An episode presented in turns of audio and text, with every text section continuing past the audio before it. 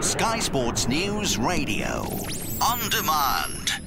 Louis Van Gaal looks set to dictate the rest of Manchester United's summer spending spree, and Sky Bet make them odds-on favourites to sign Arturo Vidal and Mats Hummels this summer. Vidal remains likely to move to Old Trafford at 1 to 12, while Hummels is given odds of 1 to 2. Should those moves fail to come off, then Van Gaal is expected to target Bastian Schweinsteiger instead of Vidal. The World Cup winner is 8 to 11 to link up with his old boss at Old Trafford, while Aston Villa's Holland international Ron Vlaar is 11-4 alternative to Hummels. Meanwhile, Samuel Khedira continues to dominate the betting markets today. Chelsea's price to sign the German has been cut yet again, but Arsenal remain the odds-on favourites for his signature. However, the Gunners are on the drift. They were 1 to 10 at the start of the week. They're now 2 to 5. All the money's going on Chelsea again today. They're into 7 to 4. So it's a two-horse race for Khedira.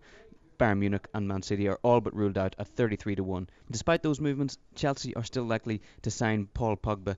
The Juve midfielder is 4 to 7 to move to Stamford Bridge this summer, so Chelsea remain odds on favourites for the Frenchman.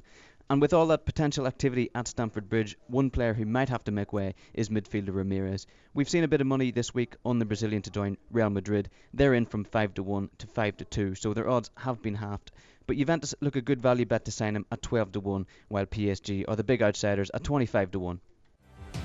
This audio is brought to you by Sky Sports News Radio. Listen live on Radio Player or favorite us on the TuneIn Radio app.